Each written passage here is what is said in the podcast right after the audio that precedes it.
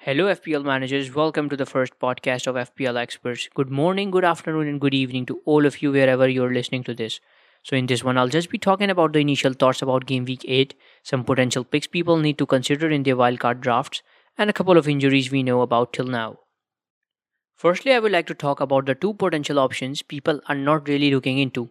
The first one is, of course, Son. If you look at the way Spurs are performing and how Son's returning, he looks like a good option to invest in. Spurs are playing bad, but Son has returned in two back to back fixtures now. Moreover, Spurs have a good set of fixtures coming up, so if you want to invest a lot in midfield and do not want to invest in your defense, you can bring in a premium midfielder, and that is Son. Another potential option in the midfield is Townsend. Since DCL has been missing, Townsend has been the main man for the Toffees. If you look at his stats, you'll find how good he has been. He's also been on the penalty duties for now, so that is a plus point. In between Gray Doucouré and him, I think he's a better choice at a price of 5.6 million.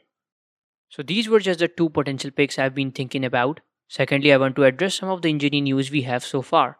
Raphinha is going to miss game week 8 due to COVID restrictions.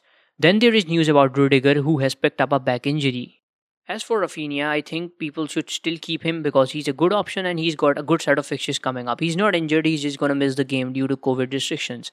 Second, I'll talk about Rudiger. Rudiger has picked up a back injury as I told before, but I think he will be available till game week 8. This is what the news says for now. There is also news regarding Lukaku, who is either fatigued or has a muscular injury. If Lukaku is to miss game week 8, I think Ronaldo is the best option to stick with. The reason is that Leicester has been sloppy in defense and they are conceding goals. We all know how good Ronaldo is, and with his pace, he'll definitely threaten Leicester's defense. These were just the initial thoughts for now. I'm working on a wildcard draft and I'll upload it sooner. So, this is it for the first podcast. Thank you for listening.